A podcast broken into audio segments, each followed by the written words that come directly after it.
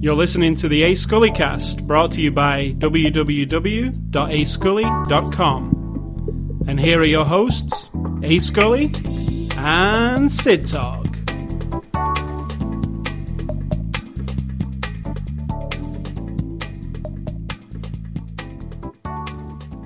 So before we start the podcast today, uh, Sid Talk is going to give you a product review. Well, I, don't, I didn't plan on giving a whole review. Do some sound effects. What is it exactly? What have you got the packet? I didn't bring the packet. It's cold. Well, we were at the health food store the other day, bought some stuff, and the nice lady said, "Would you like a free sample of this called raw vegan something?" You're really good at doing this product review. Well, the big words on it are raw vegan, so I think that's the brand. So if people really like your raw impressions of vegan this, protein. It's not a protein drink. It's like a nutritional liquid. meal replacer, it said, didn't it? Uh, no, it doesn't say meal replacer, but um, It looks really, really, really It's kind of green. yeah. It's kind of like a looks like a Can I taste it first? no. I'm Huh. tasting it first. All right. Okay, here we go. Uh, it, I don't know what flavor it is. Vanilla, a little bit of People cinnamon. tasting makes good radio, by the way. it might. this was before the after the show thing. I was making this drink. All right, so. taste it. It really looks really bad, by the way, like concrete in a glass. Well, The uh, the expression of Sid Talk changed from mmm to ugh. no, it tastes fine, but I'm going to tell you right now what you're going to be grossed out by. The texture. yes. Does it taste like frog spawn? No.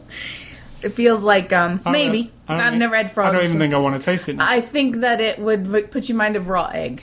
Ooh, it smells funny. It tastes fine, but it's got a very Ooh, it's horrible. it tastes like eating a raw egg.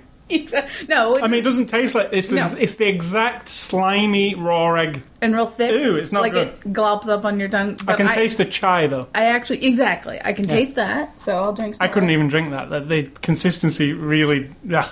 I think the problem is it's been sitting on my desk for half an hour. I think you're supposed to like mix it and drink it. You could put some ice in it. Would it change it? No, no. Oh no, it's not good.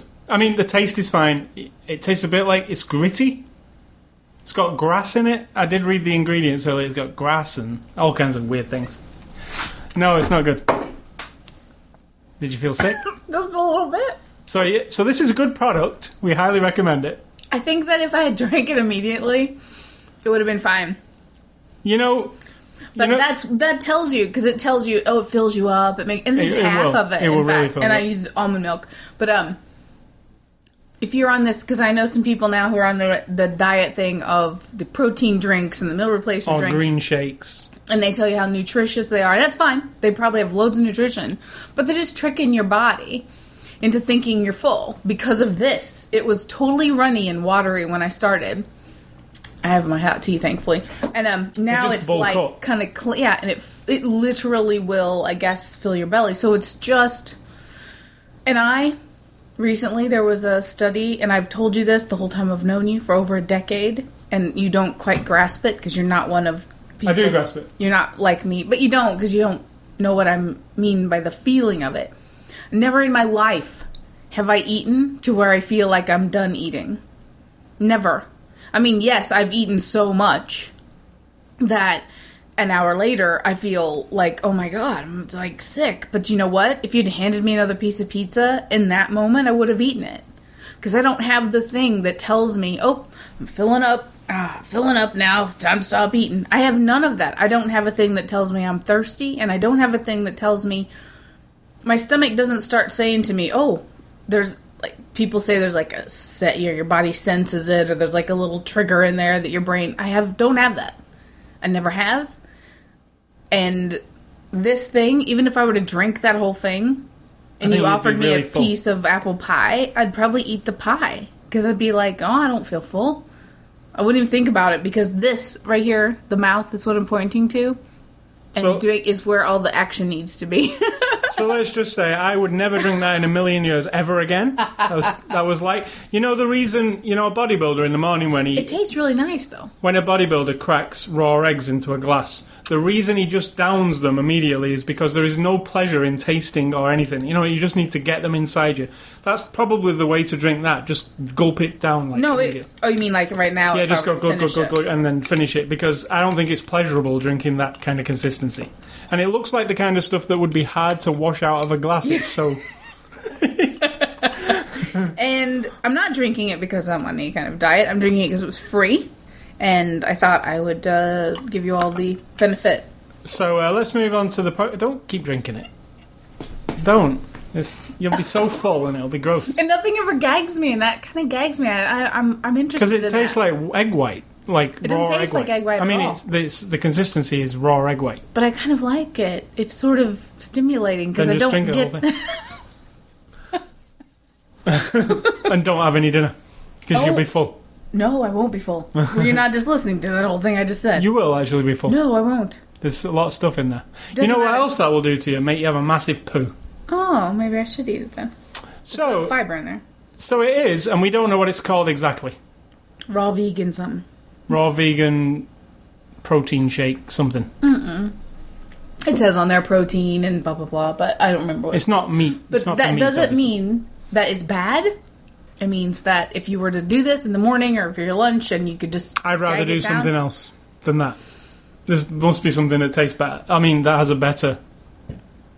Just a protein shake. Protein shakes are nasty. I don't. I've never liked them. I don't like the consistency. They're always kind of grainy and weird Yeah. tasting. I mean, they might taste all right because they throw a load of artificial flavour in them, but the actual. All right, so that's protein shake review. um, it's Saturday, August the third, two thousand and thirteen. This is after the show number two hundred and eighty-six. Um, yeah, two hundred and eighty-six. We're getting near three hundred. The movie we're looking at this week. 14 weeks away.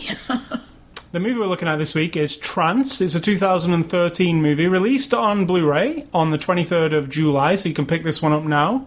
It's rated R. It's from our friends at Fox, and it's Fox, Fox Searchlight, so it's their independent movie label. And Sid Talk is going to give you the synopsis of Trance. And just let me say, you can't speak about this movie at all without spoilers, really. There'd be not a lot you could say. Probably just Oh, what I is on the box. I think you could say a lot and never really give it away, but I know what you're trying to say. I think you just give too much away, even if you said. I think the box probably gives too much away just saying about what it says on the box, which is like one paragraph. It's better to go into it not knowing at all. Correct. Um, but we are going to talk about it, so spoiler alert before Sid Talk gives the synopsis. And there we go, synopsis. Um, an art heist goes down, and the painting goes missing, and the young man needs to remember where it got to, and so they hire a hypnotherapist to dig around Hold his on, brain. why does he need to remember? I said he lost it somehow. Can't find the painting after they stole it, Right. and they has to go to hypno- hypnotherapist randomly because the criminal decided that would be the way to go, and uh, then has to dig around in his mind, and from there he becomes a twisty turny hypnot hypnot hypnotic. Trance like Yeah, movie. Mm. not to me, not precisely, but yeah. Yeah. So, this is, And there's a woman, and criminals, Correct. and artwork. And it, this is Danny Boyle's new film. Danny Boyle, one of Britain's greatest directors, I think. He's only done like seven movies. He has, and I think they've all been very good. There's a couple of hiccups in there, but one specific, The Beach. But We haven't revisited the beach, so we might have a different even re- idea. revisit it in that retrospective we just watched, I didn't like really what I was seeing. And he didn't seem that interested. He didn't seem that in interested it. in it, did he? Um, okay, so the movie Trance, um, what did you think, Sid Talk? I'm taking a drink of my hot tea to wash away the uh, slime, and I enjoyed it in this weird kind of way, you know, where you like you don't want to enjoy something that does include violence and trauma and you know, ugh, kind of stuff. Which but is- enjoyed it as in it's a it's a ride of you know Not really. To me, it's not really about digging in someone's mind, even though I think that was the idea. So I enjoyed it. I think it's superbly made, and this is what I like about Danny Boyle movies that everywhere you look and everything that happens and every move, every motion of every person, every camera thing, it's like it's it's mesmerizing to me and it's quality. You know, it just keeps my eyes It's interesting that he's not lost that. I mean, Yeah.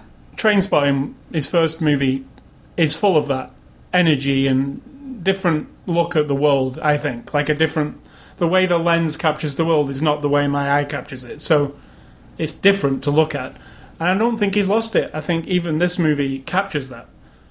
And what I have to say, you know, the first um, the setup of this movie, I'd say the first five minutes, it was very reminiscent of the first five minutes of Trainspotting. The energy of it, I was like, "Whoa, this is like overload!" Like it, because the opening of Trainspotting is the famous speech, but set to a lot of these images of our leading characters, and they're really, str- you know, rent and shoplifting, and there's all this weird stuff going on, very fast. I and need to see together. it again. Do you realize. I've only seen it once? actually cut together with um, Iggy Pop's "Lust for Life" in Lust that movie. life. But in this one, there's uh, underworld um, trance kind of tune in the background, and it's very energetic. It Very. feels it feels like a really young film. And I know Danny Boyle's not young, but I feel he's young at heart. You know, like he wants to capture youth. I feel like, and Hmm, I disagree because no one's young. no, I don't mean the people. I mean the f- filmmaking. Like it, it doesn't. It feels it's moving. It's fast. The music feels like it's made by a young person to me. Always does. But that's only like the first five minutes. I feel like it's got that all the yeah, I've, but I feel like it con- continues, and I feel like that the music he uses underneath. You feel like it's fast the whole way through?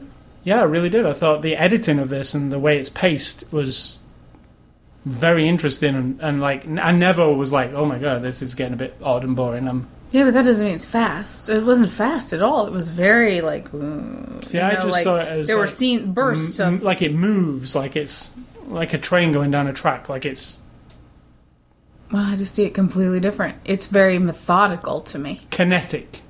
Would, would be a word I'd explain. I'd say about it.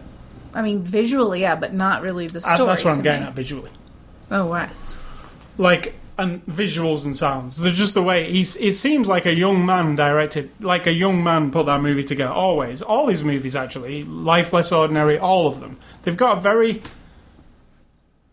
Danny Boyle look at. I don't see another filmmaker doing what he does. He does something very particular. He always does it. It does. He chooses very different topics for every movie, but you can see Danny Boyle's stamp in that movie. You can know he did it. Even 127 hours. It starts, remember, with him on the bike in that first person view and Yeah, but I don't. I don't. I think you'd be hard pressed to say that's a Danny Boyle movie. no, I think I could You only know it so that from you the can. first 5 minutes of any Don- Danny Boyle movie, I could tell you it's a Danny Boyle movie. I bet you couldn't say if someone showed you a thousand movies and you didn't know some of Danny Boyle's movies that existed, that you could say definitively that Well, that's a very difficult task, right? But you made the claim. I'm just challenging. I'm you. saying the very Danny Boyle movies are very distinctly Danny Boyle movies. Like like we've said before, Steven Spielberg. You can't tell what a Steven Spielberg film is. there's no. You could watch a whole style. film and go, and then at the end it says directed by Steven Spielberg, and you go, really? I didn't realize War Horse. I didn't realize that was Steven Spielberg. I wouldn't have known if you wouldn't have told me at the beginning. But with Danny Boyle, I feel, and the music kind of gives it away for me because he has a he picks a certain type of music. Um, so this movie, I don't think it's his best movie by a long shot. I'm not comparing them, but that's fine. I, I am comparing them with his other movies. Clearly, Um, and it was a unique situation in which this movie was made. He kind of made it in this. He's, you know, as most people know, especially if you're from Britain, Danny Boyle was responsible for the Olympics in um, the UK. Opening ceremony. Opening Not and closing Olympics, ceremony, um, which I watched the entirety of the thing, uh, you know, and it was three hours long, and he. It was like a movie. It was like watching a movie in itself. You know, he did the um, Industrial Revolution. He did oh, it was all crazy. It was. It went from the Industrial Revolution of Northern England to the Spice Girls' rise and fall to the Beatles. uh, You know, it it pretty much just celebrated England. But if you go and watch it, it is on YouTube. It's like a Danny Boyle movie. If just the fact that it takes place in a big stadium with a load of people, there's a story. It tells a story, and it starts with 007.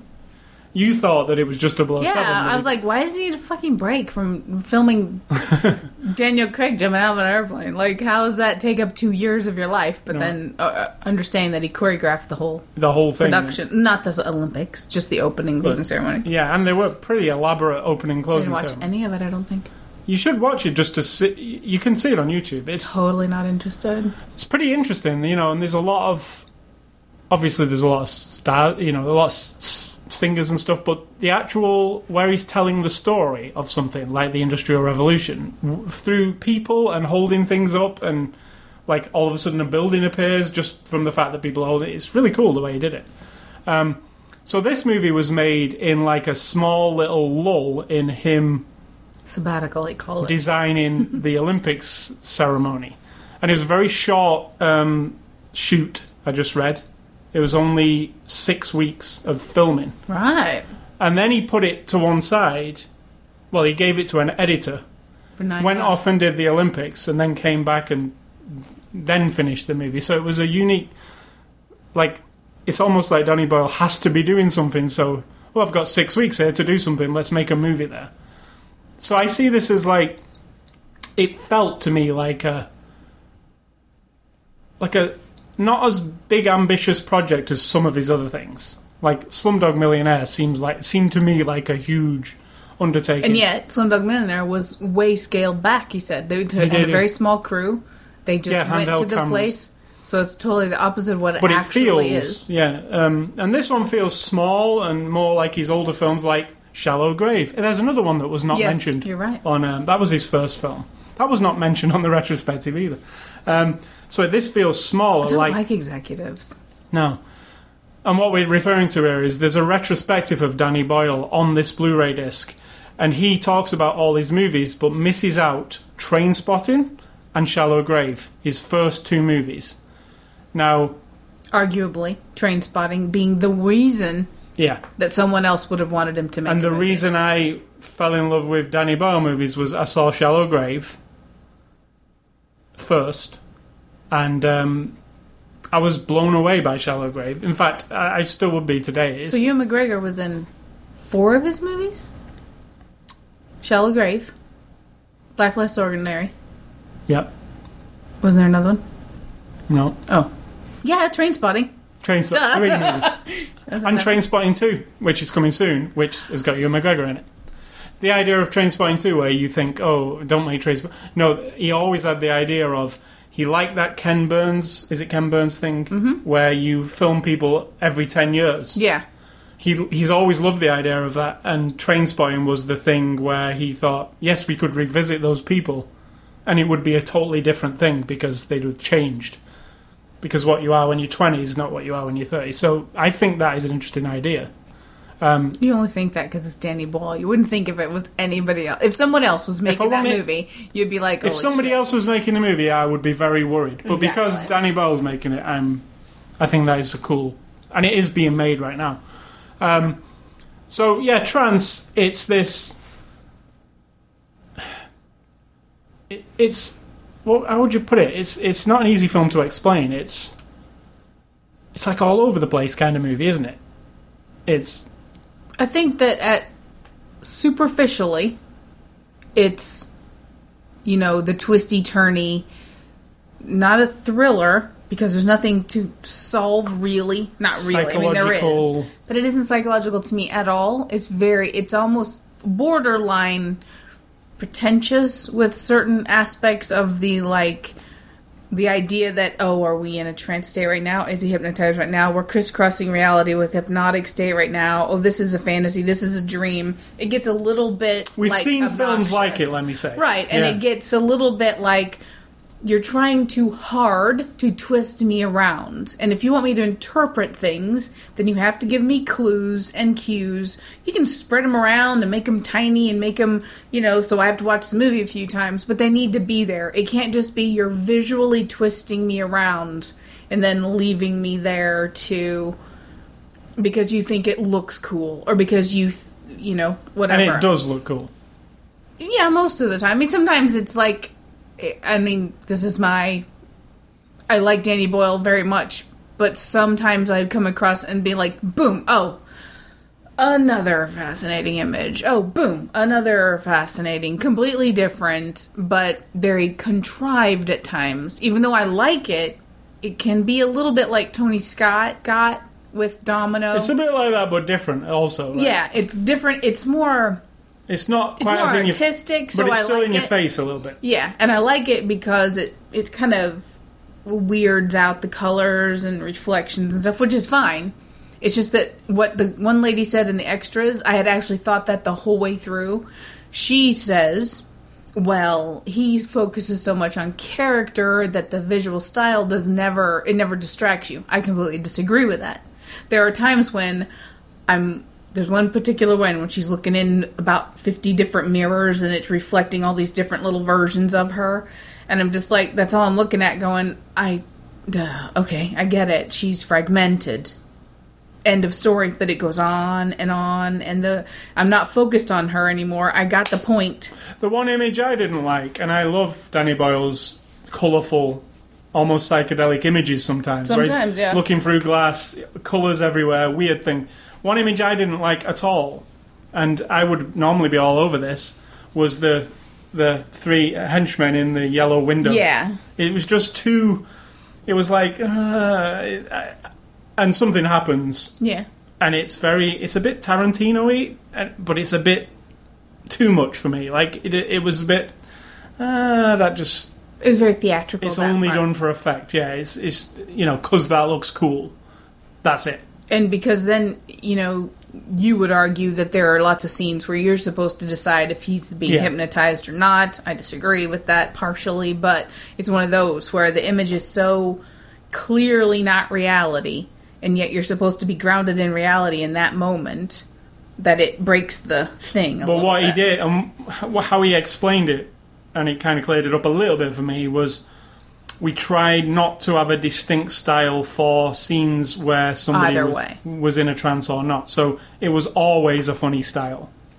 How he achieved it was it always seemed a little bit odd, so then you can't go, oh no, that's that, that's this.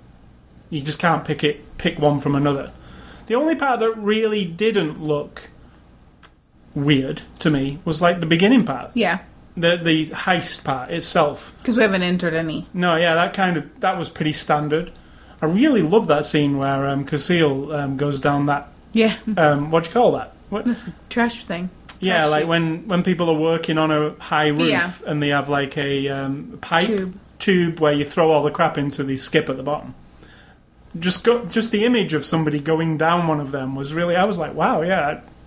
Could that be done? Would you not break your oh, i'm sure lots of people have done that yeah and yeah they might have broken it. It's like going down a water slide when you look at it on the inside. but inside. with nails and wood yeah. instead of water But it was a really interesting image. I was like, wow, that's cool. So the the movie itself, the story to me, um, I found it interesting, and then I didn't. Like like you, there was a lot of.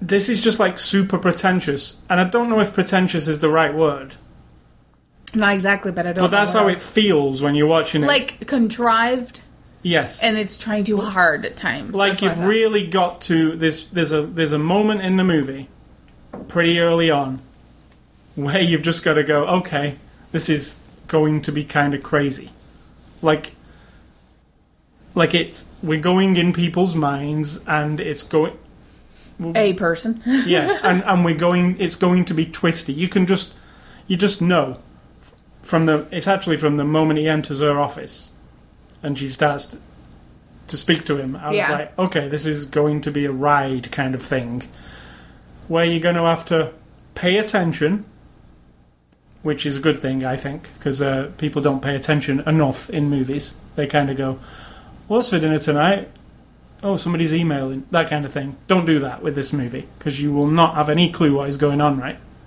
Definitely. But um, I liked the ride it took me on. But the, Which ride? the kinetic Danny Boyle ride, like the fa- the filmmaking ride. But I didn't connect with the story a lot of the time. Exactly. Exactly. And I think that was down to I want the first five minutes to be the whole movie, and I don't mean the fast pacedness. I mean the concept, yeah, it was really exciting the first five minutes. that particular kind of heist, and then someone being particularly in love with art, who's involved in that, and then maybe explore find you know something mental or emotional d- buried. But the thing of what it is, And actually, for a movie that starts with an art heist, it has very little to do with art at the end of the day. Like it, it. I mean, maybe the art of filmmaking. Oh, but yeah, I don't want it to be about art. I'm saying it just I don't identify, and you know, part of it is when we get to the cast. I will admit, as I always do, I'm not a huge Rosario Dawson fan. I never have been, except for 25th Hour. well, let's get to the cast. All right then, James McAvoy plays Simon. love him. Yeah, and you know he's famous for the X Men and Wanted, and now this. I think he's really good. I liked I like that he could have his own Scottish accent. accent. Yeah, exactly. I just want everyone to And like I said to you, the the opening five minutes where he's narrating over the top took me back to Renton narrating over the top of these wild, fast images. Where I was like, "This is exciting. This is an exciting film." And this feel the first. If you were to sell this movie to somebody, you just need to show them the first five minutes. What do you and- mean sell it to him? Like, you- this movie is something you want to. Yeah, but that's see. then then that says that that's all you need to make a good movie, and that's bullshit. No, I'm just don't- saying he's master of opening a movie and getting your interest. Like you cannot be not interested in what is going Yeah, down. but that means then a movie with a nicely slow, methodical beginning doesn't sell. I don't get what you're saying.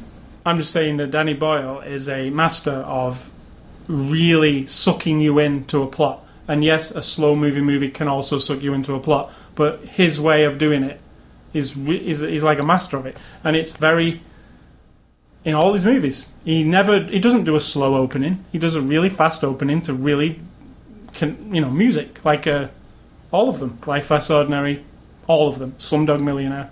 But every movie doesn't need to start that way. That's what I'm saying. It doesn't, but that's his trademark. And the opening to this movie is really awesome, I think. but that's like saying to all the idiots of the world that yeah, we're gonna make all the movies really fast paced, and then they'll all love them. Oh, I'm not saying make every movie like that. What I'm saying is the opening to this movie is really good. Better than the rest of the movie, in my opinion. Agreed.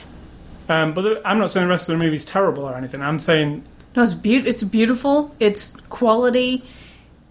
It's got enough of a, a hook, as they say, to make me keep going. I just don't care. I'm not invested in her. Oh, who's next on the list? Well, Jane, we've gone over Jane. Next is Vincent Cassel oh, Always as, love as Frank. He's a French actor, and he's super famous in France. I, I'm talking like he's Robert De Niro of France. He commands my attention like crazy. I've always found him amazing. I've seen him in lots of movies. I've seen lots of French movies. Oh, I've with seen one movie with him. No, I've seen a lot of Just- movies. with him. You've seen Irreversible. Uh-huh. You've probably seen some others too, because he's been in some American movies. He movies. did seem more of a Amer- um. Was he in any of the Transporter movies? No, I don't know why I think that. no, but I've seen a lot of French movies with him in too, and he's generally a violent, um, Thug. o- often a psychopath even.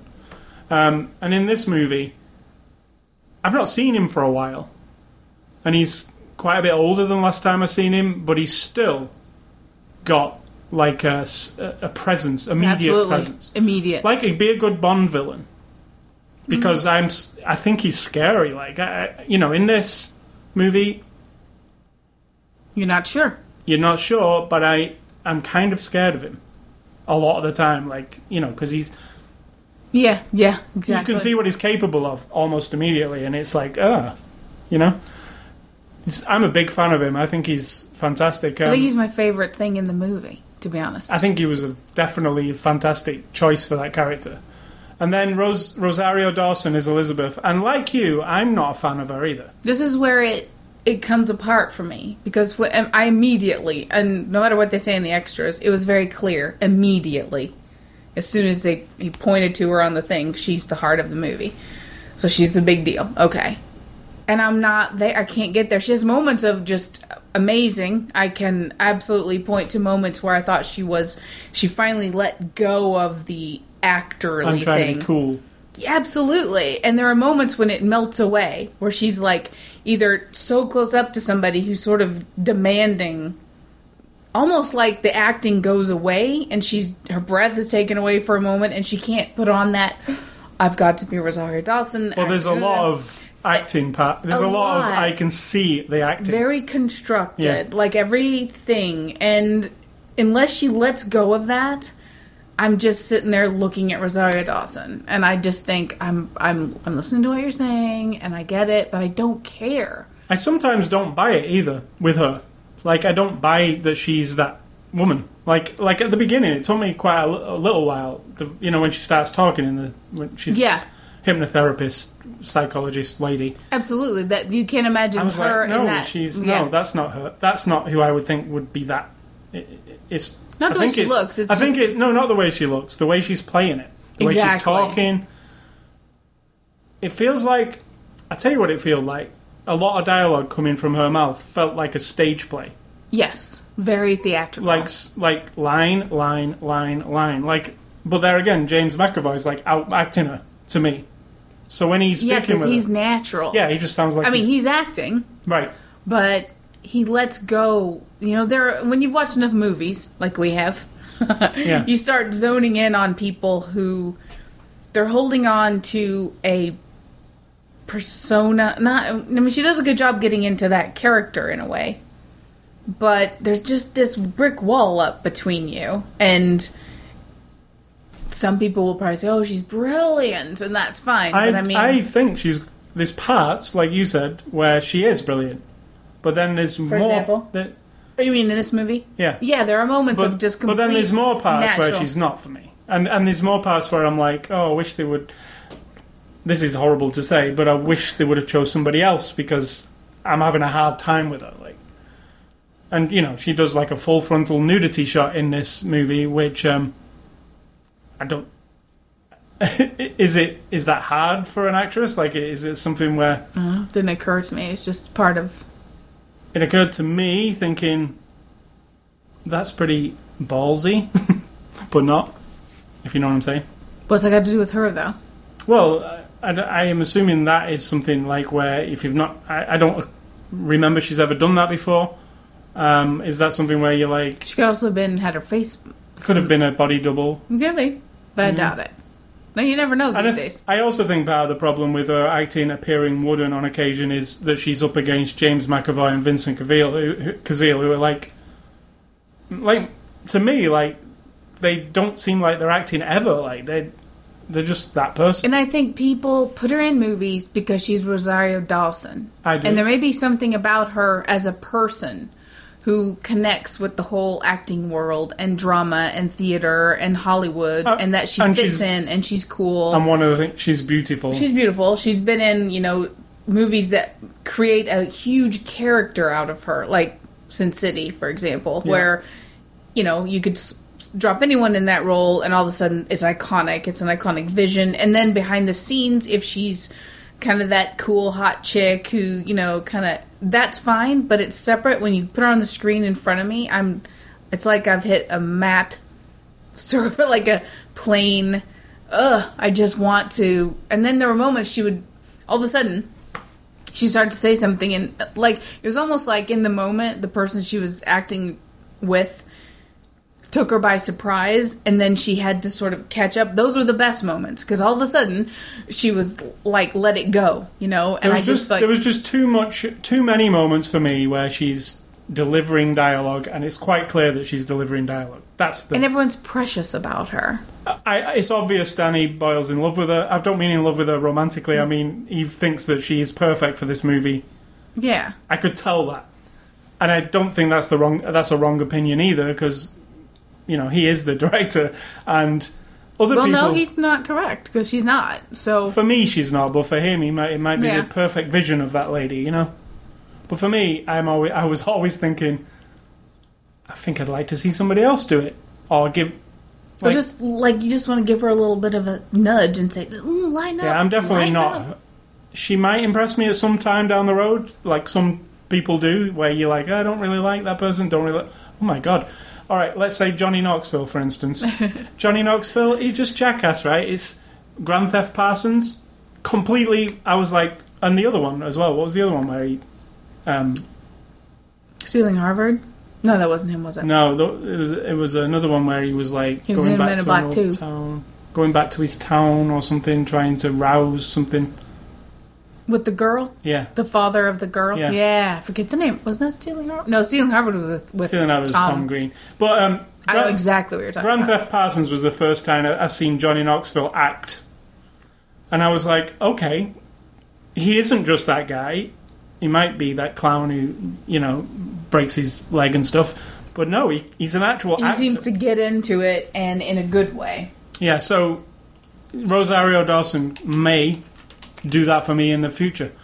So this is directed by Danny Boyle. We talked about Danny Boyle quite a bit earlier.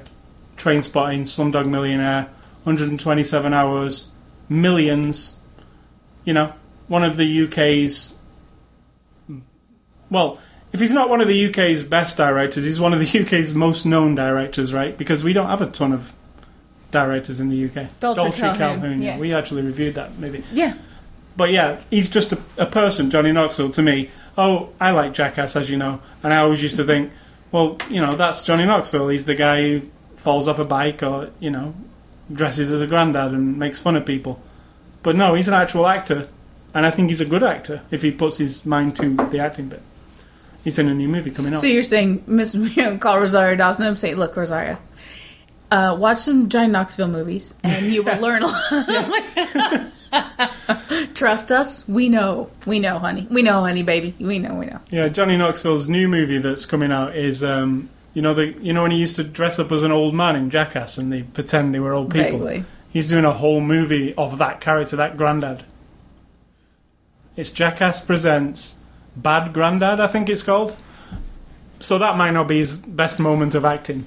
I'm sure it'll be funny though. Um, so yeah, Danny Boyle. I have not a ton to say about him apart from I think he's very unique and I think he's a like a treasure to the UK. God. I mean, he was chose to do the Olympic openings. That's how he must have some high esteem there to be chosen to do that. He's also high profile. Yeah. Um, don't don't be super precious about him either, because Well, think of all the quality, yes, but there's also the and he's also in theater, Yeah. which we don't. I didn't know, but he's also Yeah. into theater, Yeah, he is. like big productions of plays. Well, and that stuff. one. That's that's the that was the one. He did the Frankenstein production in the East. Well, they say he comes from theater, so he must have done that before he did movies. Even. Eh, I don't know about that. that's But- what they said. He yeah, I know, but I know he did. Frankenstein because I remember when he was putting that together, and uh, I was like, "Oh, there's a Danny Boyle movie I'll never see," because he's doing one, you know, and it was never filmed. because it was a play. Exactly. I'm saying there's a Danny Boyle production that There I will never see because I was hoping they would do a Blu-ray of it, but it was never filmed, so we'll never see it. So, um, Blu-ray extras, and there are quite a few. There are deleted scenes. Um, are the deleted scenes any good? Do you think? There's two extras. The thing about him. Oh, no, uh, well, three. with deleted scenes. yeah, You think they were any good? neutral because they're cut out, so they don't really. Yeah, but sometimes deleted scenes really make a difference on a Blu-ray. I've seen some movies where that some deleted scenes. One of them showed you an expression on her face that would have given you more clues to something. Yeah. That maybe it's just like redundant. We don't need to do that. And then the other one was just a long version of a scene. Now, the other extra is called The Power of Suggestion, The Making of Trance, and it's separated into like three or four different featurettes that you can play all of them or you can just play them separately. And the different um, titles are Danny's Film Noir, Hypnotherapy, The Look, and The Final Rewrite. It's actually pretty good. It's about 30 minutes overall. Um, there's lots of interviews with Danny Boyle. Does everybody speak? Yeah, they do. Vincent Cassel speaks. They're all there. It's pretty good as far as those things go. It's not exactly fly on the wall, No. but it's produced, you know. Um, and then there's the Danny Boyle retrospective, which I really enjoyed. It's 15 minutes long, and it's Danny Boyle showing you clips from all his movies. Not all of his movies. aside from the first two movies which he made, which we figured out that were Miramax movies. So he was probably not allowed to talk about them contractually in so ridiculous. Which is ridiculous because Trainspotting is a real seminal movie. He, is it? yeah, I I- for I- his career. for a gener- for him and for a generation of filmgoers, it, it's a very to me it's an important movie, and he just never mentions it. It really is weird. I mean, he could have at least, even if he couldn't shown any clips, could have said, "I made Trainspotting after Train after Shallow Grave and Trainspotting. I went on to Fox Searchlight to make," but, but there was just no. It was like they didn't exist, it's weird. and they are two amazing movies. Um, Maybe he doesn't think so. You never know. I think Trainspotting's a Maybe he does. Maybe you're wrong. Maybe he's like, oh, I don't want to talk about that one. Yeah. Um, I'm over it. so yeah, it's it's it's an interesting movie. If you're a Danny Boyle fan, see it. Yeah. If you're not a Danny Boyle fan, It's interesting enough to make me do, makes me, made me like, I'm not 100% sure. I knew, and you know how he said people figure things out, and that, but they're lying. Well, no, you can pretty much figure it out that she's this, and this is what's going on, and he's the thing, and we're not going to get, get taken on a journey to where it gets twisted and turned, but then that's going to be it. Well, that is what you figure out. I mean, kind of quickly. Even took subtle things to make you piece it together. But then it was, well, how are we going to get there? Because it's so you're not. It's think very it's- foggy. I think it's really well put together. I think there was some moments where I was kind of like, "Oh, that doesn't seem like the right choice for this story." Like it just seems a bit. There's some violence for violence sake. Yeah, absolutely. Which that um, didn't fit at all. I enjoy a bit of violence in a movie, and that sounds like a weird thing to say, but I'm sure a lot of people. I like Kill Bill. I like a Tarantino movie. A bit of violence as an adult, as part of the story. as part of a story, but there is some weird, gratuitous violence in this movie um, that doesn't really fit. no, or Yeah, those, and yes, they do kind of fit if you if you're going, oh, is this trance-like state? Uh, was this? Tra- all we're talking about translate state is you're in his mind. That's it. right. It's in his mind. It's him but there, remembering. there's this, there's like some super graphic things, and I like super when you say translate state, even the name trance to me is a bit. I'm not sure why it's called trance exactly, except when you're Do you think it should be called hypno? No, hypnotized would be fine because that's what it is. Trance is more like, uh, like you're walking around in a trance, which he's I not think ever. It comes across as a good title, but yeah, it doesn't fully. It's not a good title if it doesn't fully Um, fit. But yeah, there's some violence parts that seem to me like he just wanted some violence parts. Whereas if you watch Trainspotting, there's some violence in Trainspotting that is completely called for. One Begbie going off his head Sure. and glassing somebody. It tells you something about Yeah. the person. It moves something This is forward. just- it plants a seed in your mind about that person. This is just a horrendous image for the sake of it. And when you go into this one and you find out some of the violence is purely inside of someone's mind, inside Right. of his mind, then it really is pointless. Because the only thing it's telling you is that in that moment in his fantasy, he ends up doing that. Yeah. But for no end.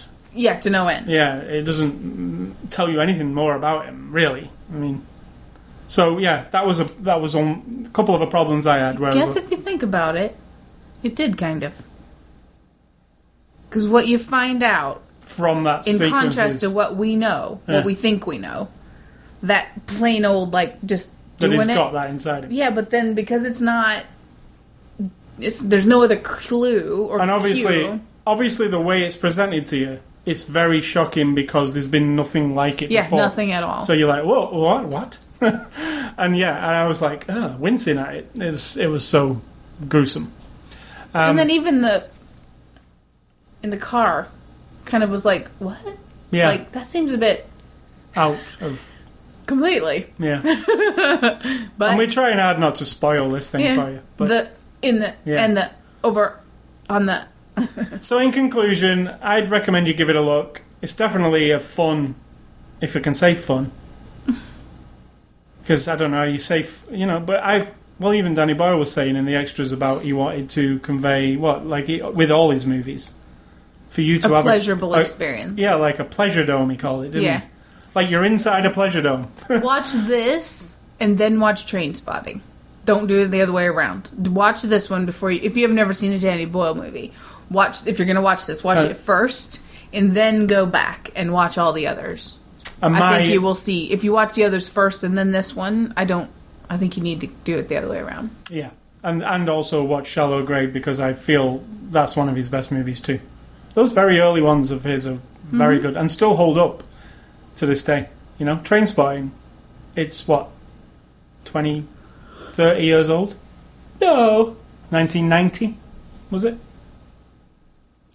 No, it's probably twenty five years old. 1990. No. So, um, thanks to Fox for the Blu-ray, and we have some contests running on the site, ascully.com. You can win a copy of New World, you can win a copy of King of the Streets, or you can win a copy of No. The Guillotines. 1996. Right, so 25 years, right? Almost. No. 2006. 23. 96 Mm-hmm. till 2006. All right, so not even 20 years. So, what was the same? 13 years? Yeah. I was thinking it was. Are we doing math? Why was I thinking it was 30 years old? I can't do that. No, from 96 to 2006 is 10. And then four, and then three. so 18 years old. Oh my god. I don't have I don't have the math in me. Trainspotting. I don't have the math in me. Trainspotting is 18 years old. Still, 18 years old. A lot of movies age over 18 Sure. years. That movie, yes, it does capture a time, Absolutely. It's very timed in terms of the heroin epidemic in England. but the music's kind of timeless in the movie, to be honest. Because he plays like 80s music, he plays 60s music. There's all kinds of music in that movie, so it doesn't stick it to one time.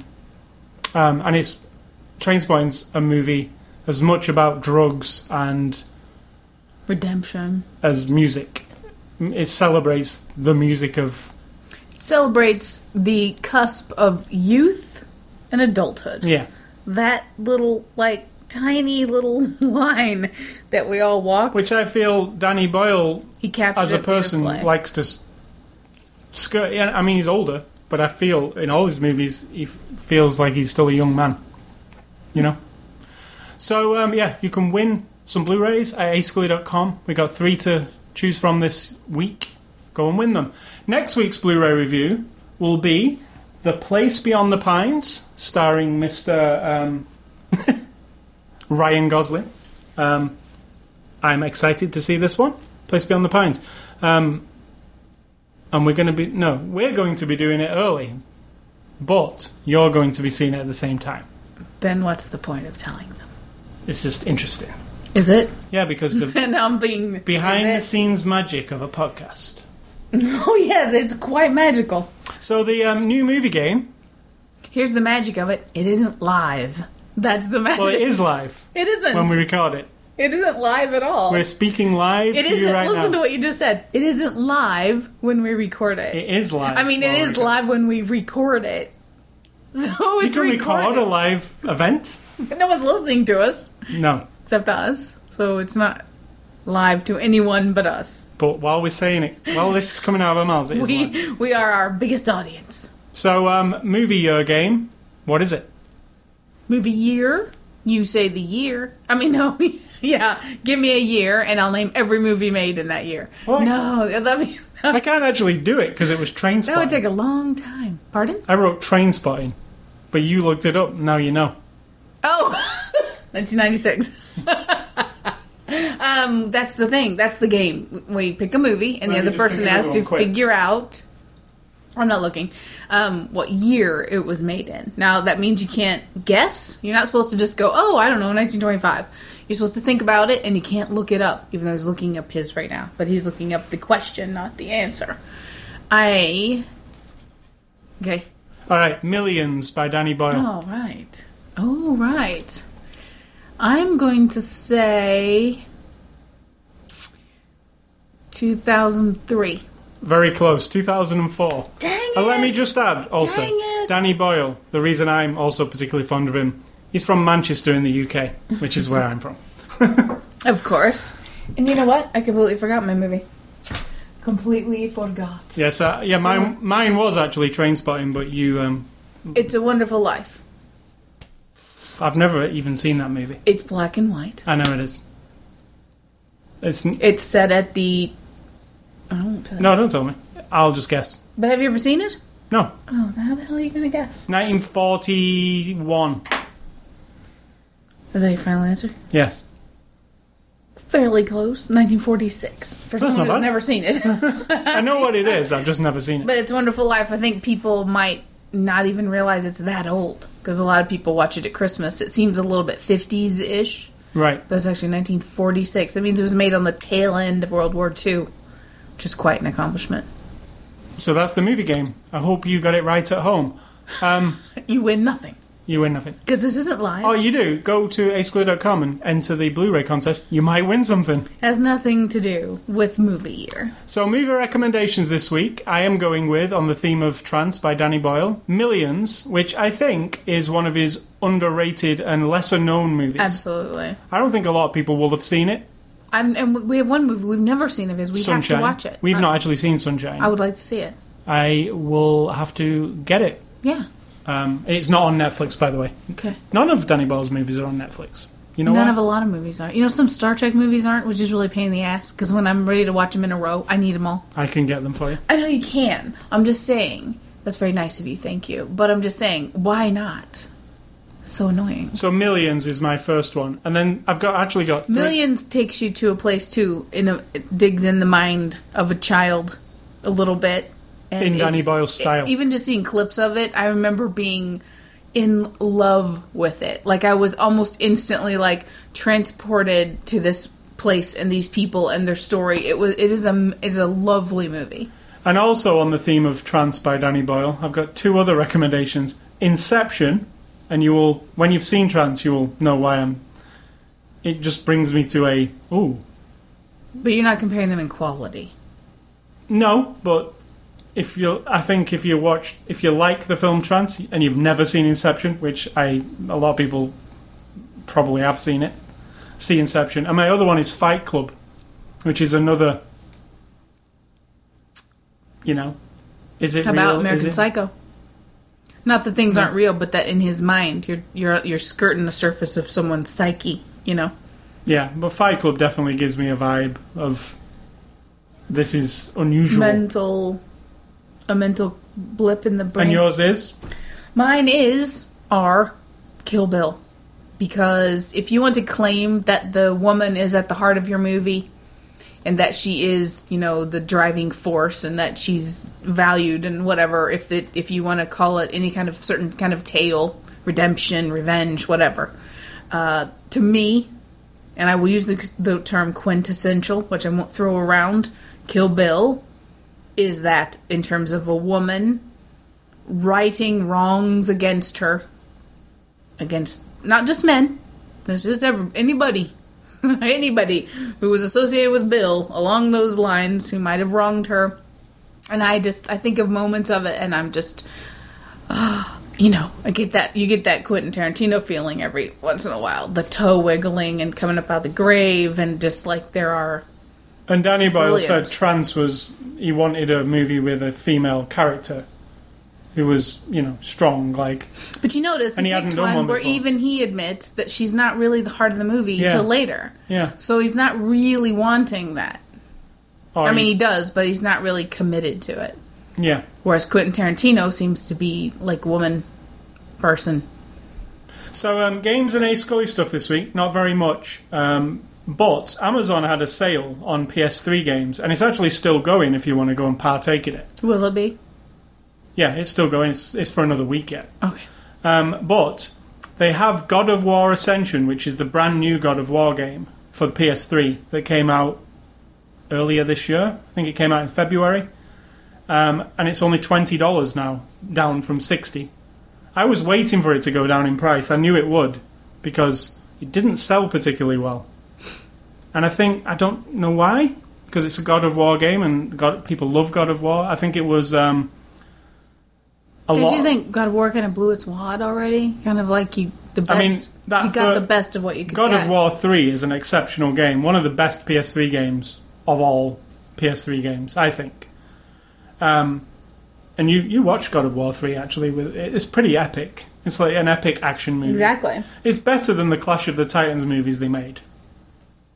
Yeah, because when you say we're going to watch Clash of the Titans, I'm like, yeah, God of War. Yeah. or uh, uh, Shadow of the Colossus. Even those mo- those games put in my mind the potential for having these colossal Titan, amazing scale of creatures. God of yeah, War the was- scale of it, and then it wasn't. So God of War Ascension is a prequel to God of War. Maybe that is one of the reasons people didn't Yeah, because you already know what. because you know what happened to him, and then you also know that he wasn't a god yet.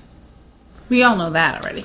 You do, but maybe people thought, well, maybe that's not as interesting to me as like God of War three when he's finally super powerful, and you get to see this epic journey through everything, Hades, all these Greek gods. You know, it's pretty epic, isn't it? You gotta people just tired of it. Yeah, well, I'm not tired of God of War. I'm definitely ready for another installment. I've not actually played it yet. I actually spent two hours patching it and then realised, oh, I haven't got enough time to play now. So I'm ready to play. But yeah, I bought that. And also Neo Neo Ni no Kuni.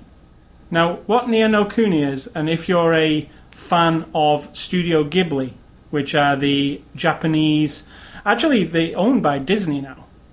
But um, there's movies like Howl's Moving Castle, uh, Ponyo, and they're they're basically the Disney of Japan. Um, and it, they're led by Miyagasi. Is that his name? I have no idea what are you're talking about. He think of like a- manga anime anime films, but blockbuster ones done in this like like we watch something like Cinderella by Disney, and that's a huge blockbuster. They make those kind of movies, but in Japan, so they're made for Japanese audiences. But Disney put them out over here underneath under in the, their label, so you can buy them on Blu-ray. Um, there's a lot of them. They're on Netflix if you want to watch them. But this game, Yeah, they have a whole section that's just called manga. right? Anime, I mean. But this guy in particular, Miyagasi, who did these Studio Ghibli films. Studio Ghibli is essentially like the anime version of Disney. That's what it is. And this game was animated by them. So the animation is spectacular. It's hand drawn, like classic Disney animation. You've seen it. You've played it already. I've seen. I played the demo of it. Uh, I've not played the full game. They had a demo on uh, PlayStation Network. That's the reason I got it. It was twenty dollars. But if you go and look at any of their movies, they are spectacularly animated. It's all hand drawn, and it's not like manga, like anime that you would think. It, it's a different. It's a very specific style. But this movie was animated and drawn by them. So The game. the game, sorry. The game has this very unique look, and it's like super high production values. Like some games don't look quite so good. This one looks like one of their movies. So if you're interested in their movies at all, you should see. You you might like their movies. I don't know. You should just check check them out. I've seen a couple of their older ones. Howl's Moving Castle. I've seen long time ago, and it's yes, it's got that Japanese thing to it that you can't put your finger on. It's not. You don't quite understand sometimes what what it is. You know what they're talking about, but like that they've become so popular. Like the very latest movies, the ones that Disney put out. Ponyo was one of the latest ones they actually get American voice actors now to do the voice acting. You know, like people like Mandy Moore, and you know, it, it's actually been Americanized. So, check out their movies. Check out this game. It's twenty dollars now on Amazon. And um, tomorrow night, this will be after you've, you'll have already. This will already have happened. But they're going to announce the twelfth Doctor Who um, live on BBC One tomorrow night. I'm really excited. Moffat says that you're all going to be mind blown by it. I don't trust him. I never trust him at all. Um, But yeah, I'm excited. That- So What, what must it be like to be you? Because you don't love Moffat and yet you love Doctor Who, and they're inextric- inextricably linked to one another. I, I don't hate him. d- I, say just, you didn't hate I just him. Don't like some hate of his choices with the There's, Doctor. a, you know, British people. I'm, I'm going to characterize. No, I'm just talking together. to the I audience. understand, but you know. you people, you people, British people, and I'm sure not every single one of you, but in my experience, there's like no in between of anything. If you say something, it's either love or hate. It's either fantastic or it sucks. Right, It's and, like, and people out there probably don't know who Steven Moffat is. He's the showrunner, as they would call in America, of Doctor Who at the moment. showrunner, Yeah, the showrunner of a show is, producer. is like um, Darabont was the showrunner for Walking Dead, but then he left. Who's Darabont? Frank Darabont, the guy who did The Green Mile, wrote The Green Mile. He was originally the first season of The Walking Dead, the showrunner, the person involved in the show completely from head to toe. That's what They call called. it the showrunner here on television because Hmm. I've watched a lot of things about The Walking Dead and Dexter, and they call that guy the showrunner. And it's the guy who runs the show completely. But Moffat also directs them and writes them sometimes. Some of them. Yeah. Few and far between now, though. But anyway, he's responsible for the Doctor Who franchise completely at the moment. You know, it used to be Russell T Davies, now it's Steven Moffat. Steven Moffat's been in charge of it for quite quite a long time now. I'm hoping that he gets switched out too eventually for somebody else. You know, I would like to see Neil Gaiman put in. What's wrong with your head? You know, Neil Neil Gaiman. I would like to see it. I would like to see him put in. Who's he? He's the guy who wrote Coraline, who's also done a, a few episodes of Doctor Who recently. He did the one with where the TARDIS, where it was the lady. Oh yeah, I like that one. He, and he did. A, he's done a few. He's a story writer, but his episodes of Doctor Who, have all, Yeah. both of them that he's done so far have been like above and beyond other episodes. Um, so yeah, we're going to get a new Doctor announced tomorrow night, uh, and then at Christmas we'll get a new Doctor in the show. Uh, it's exciting. I, I like the carnival around it, especially with it being the 50 years of Doctor Who right now. You know, anything the BBC should celebrate it in every way they can. Plus, tomorrow night they're going to interview some of the old Doctors apparently, so that's interesting. If you're a Doctor Who fan, if you're not, you don't care less.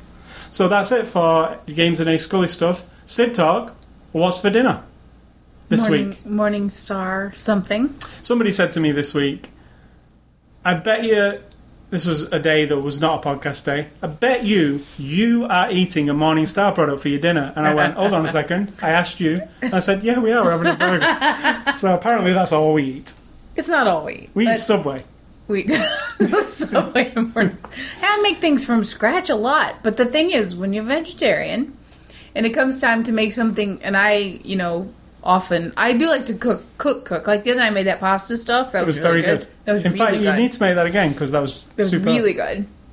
But it also had a protein thing in it, like and a it was veggie super. protein thing. Smart really Life good. something or other.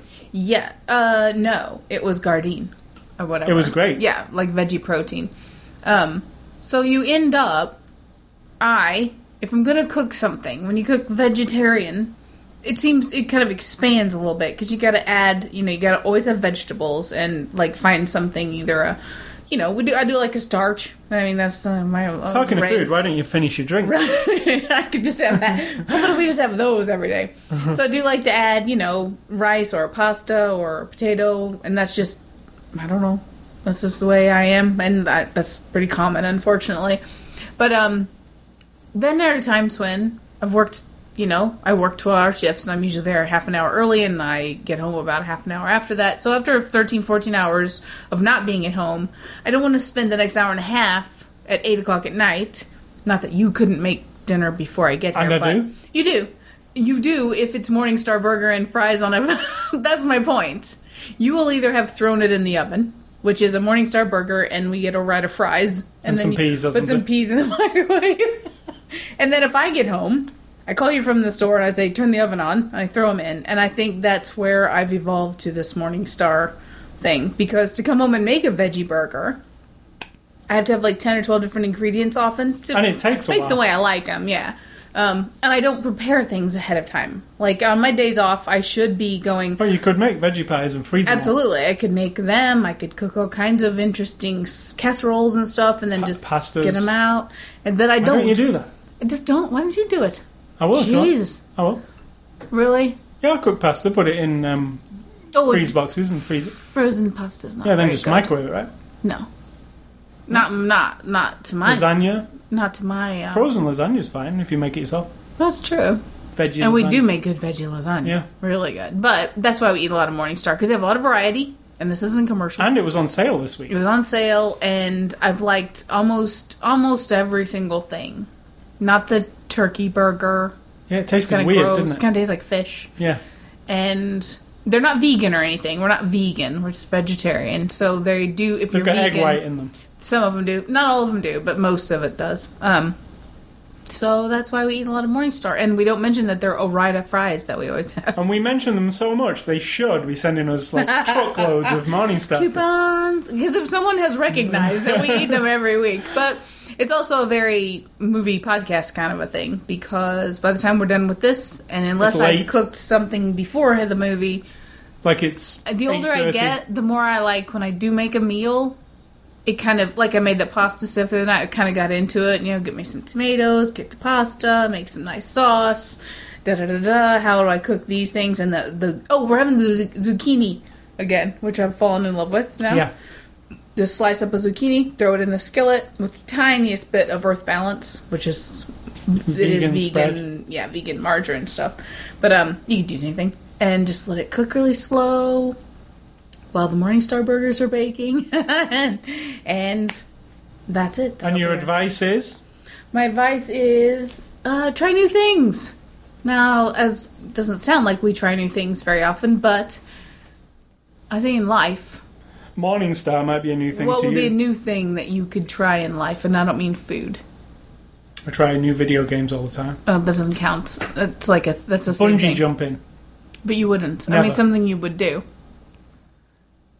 or Uh, something new to think about. I asked you a question this week, and it boggles my mind how men, not all men, I'm not generalizing, some men, including you, don't think about things the way that I do. I guess, or women do. Some women.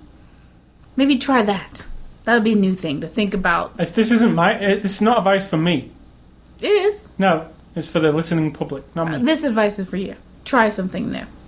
Right. Anything. And to and to people, not just try something new like go eat a new kind of a th- don't like oh instead of having mushrooms on my steak, I'm to have butter on my steak. I mean, yeah, that's new, but I mean something really new. Like if you've never drawn a picture before, pick up a pencil and a piece of paper and try to draw a picture. Don't just try, just do it, draw a picture. Or like if you don't read many books at all, I barely read books. I read books. I'm reading to a book get myself to sit down and read a book is something newish to me. It's just that I don't, and I, I know it, you know, changes your perspective on things a little bit. A little new experience, and that's it, really. That's pretty limited ex- uh, advice, but. All right, so i'm going to remind you about our website. something new could be as big as getting on an airplane and going around the world. Well, That's that'd a be big new thing. for most people. or have a baby when you didn't think you were going to have a baby before. those are bit, those are a bit extreme. Those are very extreme. All right, so I remind you about our website, ascully.com, sidtalk.com. Did you notice Sidtalk that I upgraded your website yesterday to word, the new WordPress? Um, I did all Thank your, you. I upgraded everything, so you're I all up haven't to date. added anything for a long time. I should. I'm very lazy. It's all updated for you, and so is mine. ascully.com, sidtalk.com. You can catch us on Twitter, Facebook. Catch this podcast on the iTunes Music Store, the uh, Zune Marketplace, and the RSS feed. ascully.com, click on the word podcast. Everything podcast related is there. Email feedback to me at ascully at ascully.com. Don't email SidTalk. Stay classy, Mr. Danny Boyle. Trainspotting 2, the next movie we will talk about by him. I don't know when, but soon. And I'm And- gonna, is that it? Yes. Are you done? Are you done? And I'm gonna say think for yourself because someone will do it for you. It has been a thousand years since I gave up hoping. Left all my hearts and all my tears at the bottom of the ocean. I hit the ground, I hate the dirt. Went cold turkey on the church. I just kept on running, running, running, running, running, running.